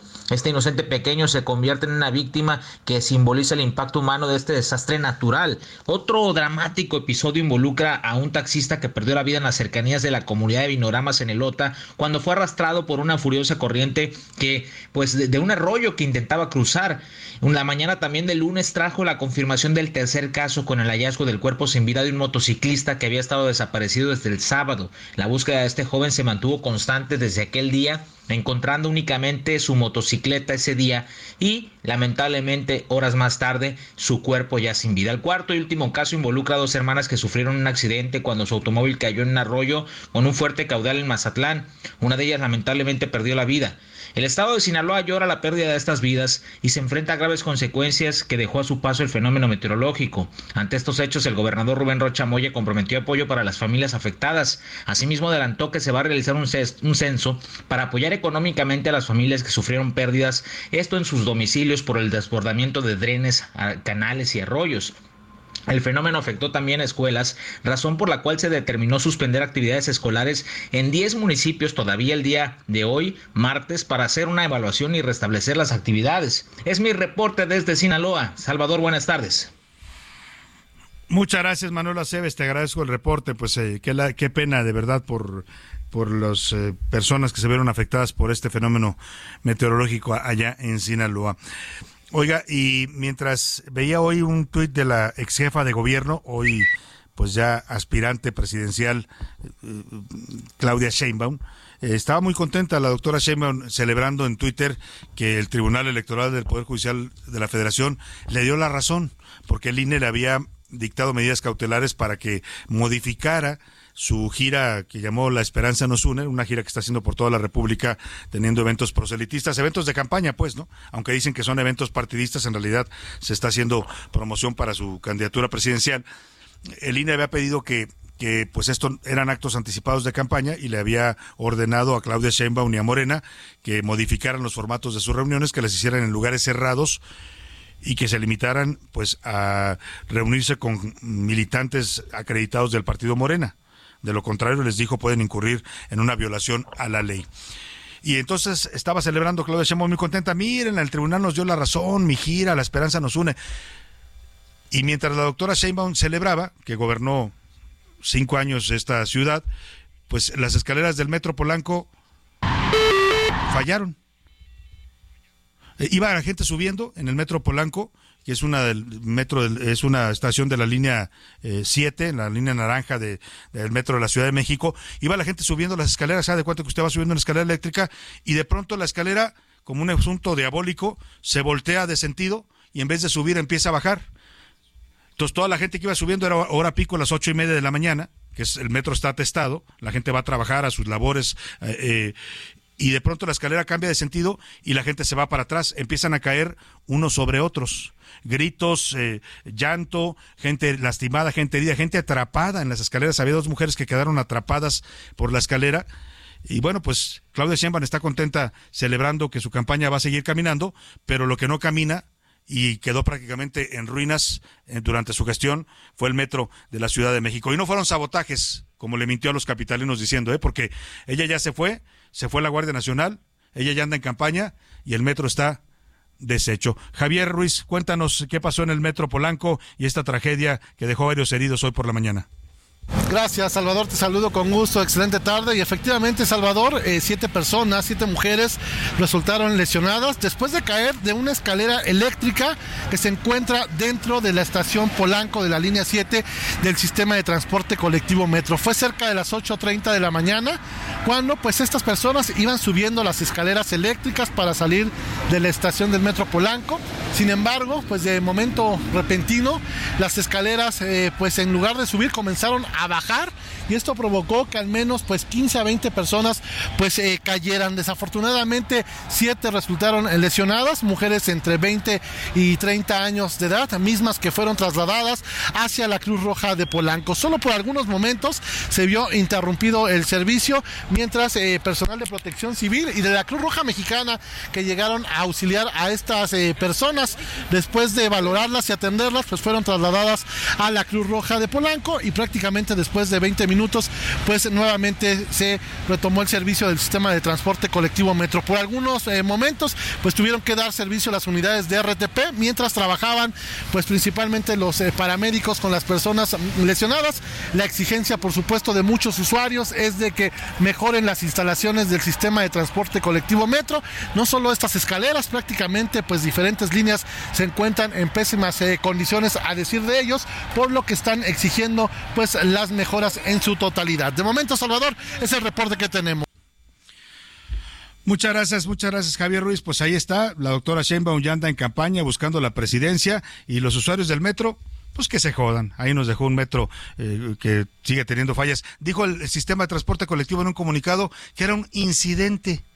Perdón, señores del metro, en los incidentes no hay siete personas lesionadas, eso se llaman fallas de servicio, falta de mantenimiento. Llamemos a las cosas por su nombre. Nos vamos a la pausa eh, y le con esta canción que se llama Esto es mi tierra, una canción de folclore maníacos que habla del orgullo y lo alegre que son los tlaxcaltecas. Y al regreso le platico, Xochitl Galvez tiene un nuevo fichaje, se llevó a su equipo un ex integrante de la 4T. Ya le cuento quién es. una tierra mexicana, quiero que conozcan lo bonito que es Tlaxcala. Yo quiero cantarle al mundo de una tierra mexicana. Quiero que todos conozcan lo bonito que es Tlaxcala. Tierra donde hacen bastones y también zarapes y cosas de lana. Tierra que exporta bravura en toros de lidia para fiestas de España. Tierra donde los magueyes me dan aguamieles de raspan mañanas. Esto es No le cambies. Estás en A la Una con Salvador García Soto. Información útil y análisis puntual. En un momento regresamos. Ya estamos de vuelta en A la Una con Salvador García Soto. Tu compañía diaria al mediodía. Somos más que energía, somos bienestar. Así como llevamos electricidad a todo México, llevaremos Internet para todos. Somos fuentes limpias y renovables. Construimos el Parque Solar en Puerto Peñasco, Sonora, el más grande de toda América. Somos proyectos prioritarios. Electrificamos trenes, aeropuertos y sistemas de transporte, conectando a todo el país. Somos CFE. Somos más que energía. Gobierno de México. El estado de Tlaxcala no solo se distingue por su gran cultura, sino también por sus talentosas personalidades. Es el caso del cantante Carlos Rivera, quien es originario del municipio de Guamantla y que ha destacado a nivel internacional por su participación en el musical El Rey León y en la realización de canciones para películas de Pixar. Otro caso es el de la actriz Mara Escalante, mejor conocida como Doña Lucha o María de Todos los Ángeles, quien tiene sus raíces en la comunidad de Santa Bárbara, Xaltocán. También está Andrés Caballero, un diseñador de moda originario de Y quien es propietario de la prestigiosa marca San Andrés Milano con sede en la ciudad de Milán, Italia.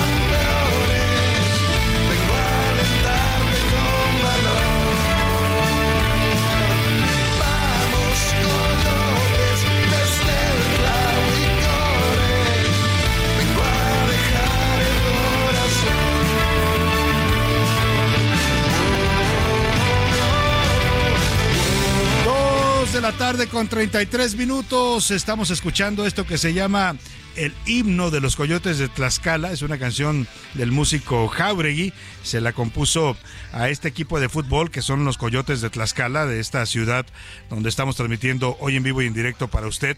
Ellos juegan en la Liga de Expansión en el estadio Tlahuicole y bueno, pues es la segunda liga después de la eh, primera división de la Liga MX, está la Liga de Expansión, que es de donde pueden subir los equipos a la liga ya profesional. Así es que Jauregui, que es de origen regiomontano, pues hizo este tema para estos eh, eh, jugadores de este equipo de fútbol y para los aficionados las caltecas que siguen a su equipo y lo apoyan y lo impulsan, pues orgullosamente de ser, decía él, mestizos de Tlaxcala.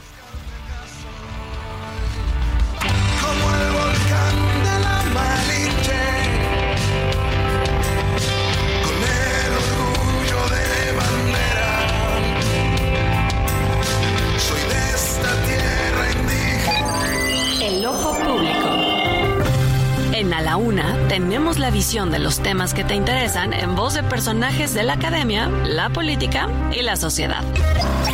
Hoy escuchamos a Maite Azuela en Romper la Confusión.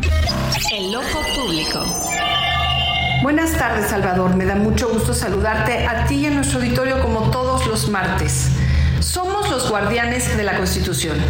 Así comenzó su mensaje la ministra presidenta y titular del Poder Judicial, Norma Piña, ayer previo al inicio de la sesión en la Suprema Corte. Y es que en medio de la polarización y el debate sobre el recorte presupuestal con la desaparición de los fideicomisos, quienes imparten justicia en este país han tenido que alzar la voz para defenderse a sí mismos, algo sin precedentes, Salvador. ¿En dónde está parada la democracia de un país donde los que imparten justicia tienen que exigirle justicia a los legisladores y al presidente de la República? La paradoja de esta encrucijada en la que López Obrador y la borregada de sus legisladores en Morena y legisladoras han colocado al Poder Judicial como si se tratara de un enemigo público.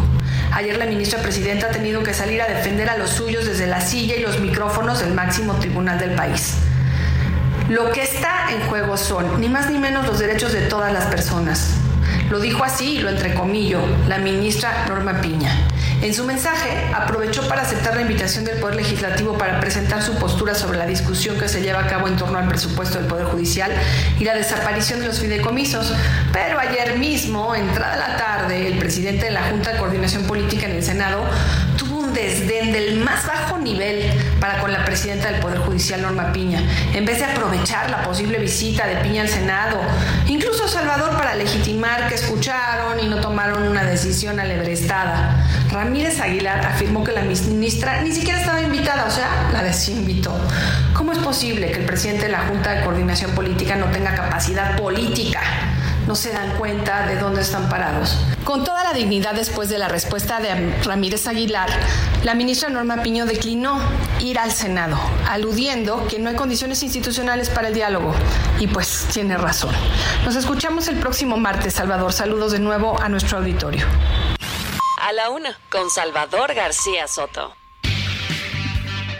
Bueno, pues ahí está, estábamos escuchando atentamente, es la, ya son las 2 de la tarde con 36 minutos, escuchábamos a Maite Azuela, nuestra colaboradora en su Romper la Confusión, y bueno, decía yo que es esto que es grave que el Senado de la República le haya cerrado las puertas a la ministra Norma Piña, ya escuchó usted al senador César Cravioto, por sensibilidades, ¿no? Ahora resulta que, ay no, como no, como no nos contestó de inmediato y como la invitaron el PRI y el PAN, nosotros que somos la mayoría de los de Morena, pues ya no quisimos invitarla. Oiga, ¿De qué se trata? ¿Son senadores de la República o son niños en una escuela de, de, de, pública o no sé, una escuela de cualquier tipo? Porque se comportan infantilmente los senadores de Morena, los que tanto criticaban durante años los mayoriteos y la planadora del PRI del PAN, ahora actúan con esa soberbia, ¿no? De las mayorías.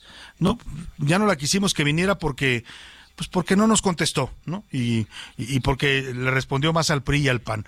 En fin, mire, para un poco a, eh, abonar a todo esto, yo le decía la versión de que eh, a, Ramírez de Aguilar le llamaron de Palacio de Gobierno, bueno, dicen que fue la secretaria de Gobernación la que le hizo una llamada para decirle que el presidente decía que por ningún motivo debían recibir a Norma Piña en el Senado pues parece que esto se confirma con lo que está diciendo el senador Alejandro Rojas Díaz Durán. Él fue el que le envió la semana pasada una carta, creo que se la envió el sábado, este sábado pasado, la carta que le hace llegar a la ministra Norma Piña, donde le hace una invitación formal y le dice que es una invitación no solo del personal, sino de la fracción de Morena, que la hace a título de la fracción de Morena, eh, que está autorizado para eso, para que vaya a dialogar al Senado y dé su, su punto de vista y defienda los fideicomisos del Poder Judicial. Dice en un mensaje Rojas Díaz Durán, cerrar la puerta del Senado de la República al diálogo civilizado, democrático y respetuoso con el Poder Judicial de la Federación representa una regresión política especialmente en el contexto de este clima de polarización ideológica que está erosionando la legitimidad de las instituciones republicanas. El diálogo y la colaboración entre poderes de la Unión es un mandato constitucional basado en el equilibrio democrático y en los contrapesos entre dichos poderes. Y aquí viene lo interesante. Lo dice el senador de Morena, Alejandro Rojas Díaz Durán. Es completamente falso que haya invitado a título personal a la ministra Norma Piña, presidenta de la Suprema Corte de Justicia de la Nación. Mi coordinador y amigo, el senador Eduardo Ramírez Aguilar, presidente de la Junta de Coordinación Política en el Senado de la República, estuvo informado en todo momento. Ojo con esto, ¿eh? El señor Ramírez de Aguilar es el que le cancela la, invitación a la ministra y le dice que nunca existió una invitación formal, que no puede presentarse en el Senado. Por eso la ministra ayer por la noche dice, bueno, pues me habían invitado, pero ahora ya me dijeron que no, y entonces mejor no me voy a presentar al no haber condiciones. Dice Rojas Díaz Durán que Eduardo Ramírez supo de esta invitación y que esto era un seguimiento a la invitación que había extendido el grupo parlamentario durante una conferencia de prensa que se llevó a cabo el 18 de octubre. Esta conferencia la dio el vocero de la fracción y también vicecoordinador César Cravioto, que hablamos hace un momento con él. Se le hizo una invitación pública para derogar a la ministra presidenta. Eh, dice Rojas Díaz Durán que él, en seguimiento a esto, mandó la carta con el conocimiento de Eduardo Ramírez. ¿Qué pasó después? Pues seguramente lo que yo le decía, ¿no? Alguna llamada en la que le dieron instrucciones a Ramírez de Aguilar para que desinvitara a la ministra. Así se manejan ahora los temas del diálogo entre poderes en la época de la 4T. Oiga, y vamos a comentarle, le decía hace unos minutos que Xochitl Gálvez acaba de hacer un fichaje para su equipo y se trata nada más y nada menos del que fuera el primer secretario de Hacienda del gobierno de López Obrador. En un mensaje en su cuenta de Twitter, Xochitl Gálvez anunció que Carlos Ursúa, ex asesor, eh, exsecretario de, perdóname, exsecretario de Hacienda del gobierno federal y del gobierno de López Obrador, está pues eh, incorporando a su equipo. Dijo textual Xochitl Gálvez en una fotografía en la que aparecen sentados en una mesa ella y el señor Carlos Ursúa, que después de haber sido secretario de Hacienda de López Obrador y antes fue secretario de Finanzas en el gobierno de la Ciudad de México, pues se convirtió en uno de los más duros críticos ¿eh? De, la 4T, de la política económica de López Obrador, publica textos eh, bastante fuertes, documentados, porque es un hombre eh, que sabe de los temas hacendarios eh, y, ha descalificado totalmente al presidente y a su gobierno en materia de políticas económicas. Dice textual el tuit de Xochitl Gales, me complace anunciar la nueva incorporación del Frente Amplio por México. Bienvenido a este equipo, Carlos Usúa. Tu trayectoria y experiencia son fundamentales en esta época de definiciones por México. Pues ahí está sumándose Carlos Ursúa, exsecretario de Hacienda de López Obrador, al proyecto y a la candidatura de Xochil Gálvez y del Frente Amplio por México. Oiga, y el que quiere de plano pues irse de candidato, eh, es el señor Samuel García, gobernador de Nuevo León. Se lo han comido vivo en las redes sociales porque circula un video donde una entrevista que le hizo allá en el año 2000, 2022, eh, el, eh, hace, hace dos años, un año, recién había llegado al gobierno de Nuevo León, eh, lo, entrevista a este personaje de Broso, de Víctor Trujillo, y le dice textual, ¿vas a hacer lo mismo que hizo el Bronco? Dejar la gubernatura para irte a buscar la candidatura presidencial 2024 y el señor Samuel dice que no, no, jamás, no, yo no voy a cometer ese error, yo me voy a quedar aquí, eh, yo estoy, mi compromiso es con los nuevo leoneses y yo no voy a, eh, hacer eso, es más, incluso dice, para el 2030, que serían las eh, elecciones presidenciales después de estas que vienen, yo voy a tener 49 años, todavía puedo competir, no, no, yo me quedo aquí en Nuevo León, yo no me voy a, a pedir renuncia. Pues miren, Dicen que, cae más pronto un hablador que el gobernador Samuel García, porque pues ayer mandó su licencia de petición de separación del cargo al Congreso local, pidiendo que le den chance de irse seis meses para, bueno, se entiende que es para ser candidato presidencial de MC, pero ya el Congreso le está diciendo pues que le da 24 horas para que explique bien por qué quiere licencia, a partir de cuándo la quiere y cuál es el motivo de su separación del cargo. Juan Teniente, te saludo con gusto allá en Monterrey. Cuéntanos qué está pasando con todo este enredo político en el que se está viendo envuelto el Estado. Buena tarde. Pues mira, tú lo, tú lo comentaste tal cual, Salvador, eh, tal cual así fue y así es. Actualmente el enredo político hay una manera de desenredarlo. Y es que Samuel, los, bueno, los diputados de la Comisión de Gobernación le solicitan al gobernador actual todavía, Samuel García Sepúlveda, que envíe un documento donde especifique la temporalidad y la exactitud del periodo de licencia, porque no lo, no lo, no lo coloca como lo hizo en el documento que entregó a la Sala Superior del Tribunal eh, Electoral, donde especificaba que era del 2 de diciembre de este año al 2 de junio del próximo año, el periodo electoral. Aquí hay una disyuntiva, eh, hay un artículo en Nuevo León y uno en la Federación, donde le permite a Samuel, el del Estado, eh, ausentarse por tres meses y él designar a su eh, sustituto, que en este caso está solicitando que sea el secretario de Gobierno, eh, Javier Navarro.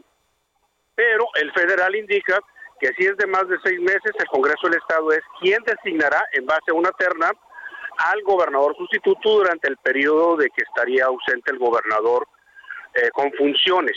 Esto quiere decir que está en manos del, del Congreso Estatal designar al eh, interino en el proceso electoral que solicita Samuel. Pero para entregar la licencia tienes que, tiene que, reitero, especificar la fecha en que inicia su licencia y la que concluye para poder ellos determinar lo anterior. Y de esta manera, pues ahora Samuel García tiene 24 horas para que la Comisión de Gobernación del Congreso del Estado de Nuevo León reciba este documento, esta petición, y ahora sí ya ellos y analizar lo de su licencia para que él pueda registrarse el día 3 de noviembre o antes para poder aparecer en las boletas de la elección presidencial de 2024. Así están las cosas y sí, realmente como lo dices tú, aquí ha sido una bandeja de agua fría para él porque las eh, críticas en redes sociales han sido muy duras y más porque se tenía o se tiene contemplado o la creencia de que su esposa o, este Colosio serían la pareja para irse al Senado. Entonces, ¿dónde quedaría Nuevo León? Con estas dos figuras que llegaron a, a gobernar, ¿dónde quedaría Samuel a la presidencia y Mariana a la senaduría? Así las cosas en Nuevo León, mi estimado Salvador. Pues así están las cosas, Juan Teniente, y vamos a ver en qué termina. Por lo pronto, lo que reivindica el Congreso local de Nuevo León es que la facultad de designar a un sustituto, si es que el señor Samuel García se quiere ir a la aventura presidencial, pues le corresponde a los diputados y no a él. Y la otra, vamos a ver si no se queda como el perro de las dos tortas Samuel, Juan, porque eh, tampoco la tiene segura en MC. Ayer Dante Delgado fue muy claro, dijo, hay dos aspirantes. Uno es externo, se llama Marcelo Ebrar, y el otro es interno, se llama Samuel García. O sea, segura, segura no la tiene. Así es, o sea, podía ser una u otra y Samuel, si se va, pues no podría regresar porque la ausencia es por seis meses. Entonces, ¿qué pasaría con Samuel en ese periodo? ¿Qué pasaría con el gobierno del Estado? Que inclusive ayer los empresarios, la IP, los consejos ciudadanos, están en contra de que Samuel se vaya, ya que hay proyectos en, en, puerta que podrían verse afectados si la oposición coloca a un gobernador interino a modo. Eso también podría afectar la economía de los regiomontanos y más por las críticas que ha estado, recibiendo Samuel, la falta de, movilidad, la inseguridad que estamos viviendo a diario y además algo que ya tenemos con varios años, casi desde su arranque de administración, la falta del agua que aún no se soluciona. Pues así es, se quiere ir el gobernador a la aventura y dejar ahí tirado el Estado y todos estos problemas que nos mencionas. Estaremos muy atentos, Juan Teniente, te agradezco y te mando un saludo. Así estaremos pendientes de mañana a ver si la comisión ya determina o Samuel entrega este documento para que la comisión le determine su licencia. Claro, muchas gracias Juan. Vámonos a otros temas importantes. A la una, con Salvador García Soto.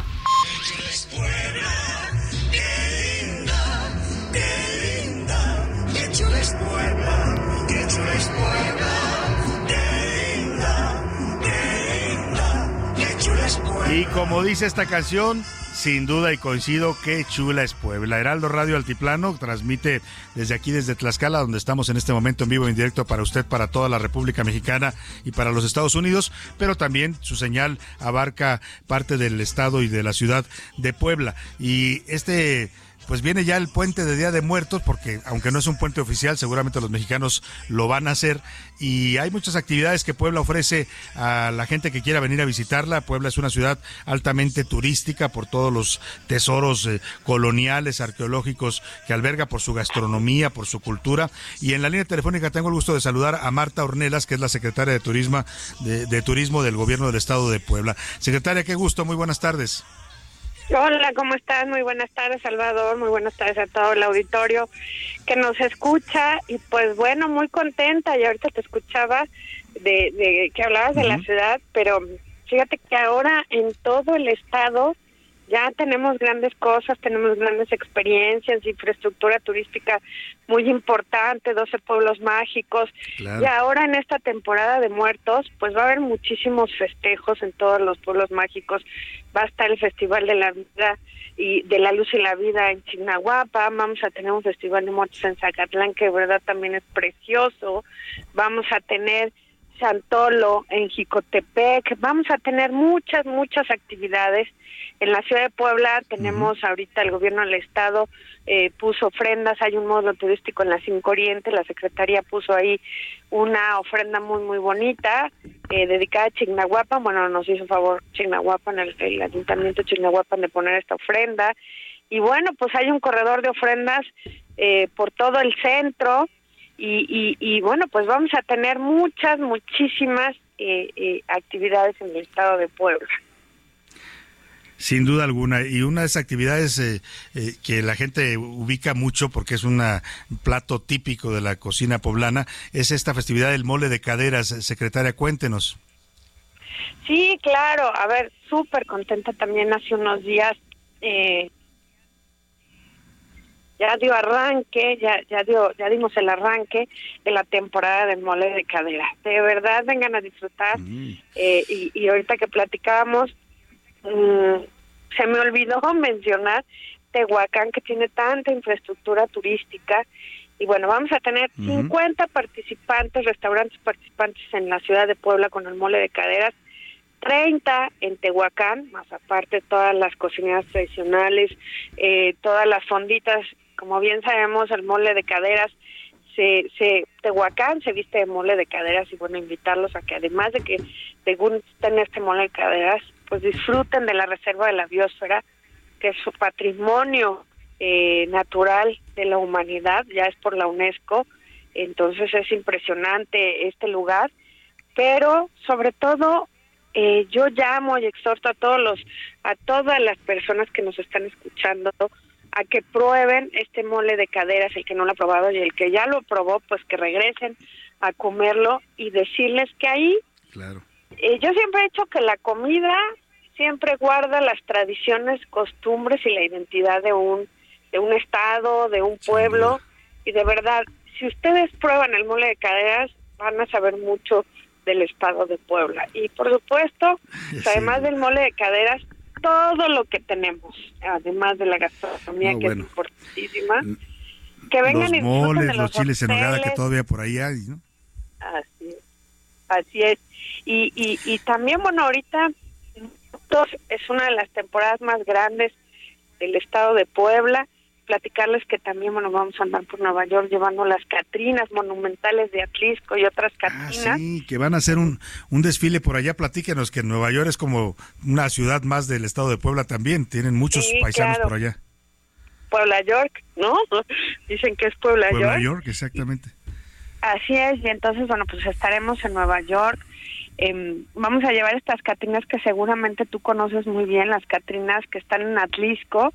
Nos vamos a llevar unas que estuvieron el año pasado y también vamos a llevar unas Catrinas de otro artesano. Las vamos a tener eh, en Times Square, las vamos a tener en Rockefeller Center y vamos a tener algún, en- ahí una eh, em, la sede de eh, es la residencia me parece que del alcalde de Nueva York son puntos estratégicos para el turismo Entonces, pues va a estar muy muy bonito y aparte va a haber vamos a empezar un desfile eh, que será eh, me parece que de Times Square a Rockefeller Center. y bueno, pues será vestidos de catrinos y de catrinas. Y bueno, pues vamos a llevar toda la tradición y todo el color de Puebla. Y pues bueno, es parte de la promoción tan importante que tenemos desde, desde el estado de Puebla hacia hacia el exterior de México, ¿no? Esperemos que venga Claro. mucha gente Pues a Puebla. secretaria, de verdad. Sí, que venga mucha gente a Puebla, los que no puedan ir a ver este esta muestra de la cultura mexicana que va a tener lugar en Nueva York, pues véngase aquí a Puebla, ya sea a la ciudad de Puebla, a Chignahuapan, a Tehuacán, a Zacatlán, la verdad, este puente de Día de Muertos va a ser espectacular aquí en el estado de Puebla. La felicitamos, secretaria, y le agradecemos mucho que nos comparta parte de esta riqueza de Puebla que pues le ofrece a, a todos los mexicanos y al mundo. Sí, así es. Pues yo los invito a que conozcan, que vengan, conozcan todo lo que vamos a tener Sí. en el Día de Muertos. Decirle eh, o invitarles a todos a que sigan nuestras redes sociales eh, y también que, que entren a nuestro sitio web que es visitpuebla.mx y ahí tenemos todas las actividades eh, del Estado que se llevarán a cabo del Estado que déjame decirte, yo no conozco un lugar en Puebla que no vaya a tener una actividad, porque también, mira, Claro. hay unos altares Claro, que pues es son una fiesta que- famosos. Claro, los que altares nos- es importantísima para todos los mexicanos, ¿no? Así es, los altares de Tochimilco, de Huaquechula, de verdad, esos altares Claro. son muy bonitos, habrá altares monumentales de Huejotzingo, en fin, los invitamos a que Ujú, visiten Pues hay mucho, mucho que ofrece Puebla. Vénganse y ahí en Así visitpuebla.com pueden ver todos los, los eventos programados para que ustedes disfruten de la riqueza cultural de Puebla en este Día de Muertos. Gracias, secretaria Marta Ornella, secretaria de Turismo del Gobierno de Puebla. Gracias, Salvador. Un, abrazo y que sea Un un, muy bonito para todos ustedes. Igualmente para usted. Nos, no nos queda tiempo más que despedirnos y agradecerle el favor de su atención a todos los amigos de Tlaxcala y de, eh, de- de Heraldo Radio Altiplano y en Puebla también. En un momento más nos vamos a comunicar con ustedes para decirles quiénes se llevan los pases y qué regalamos. Hasta pronto. Excelente tarde, provecho. Nos encontramos mañana a la una.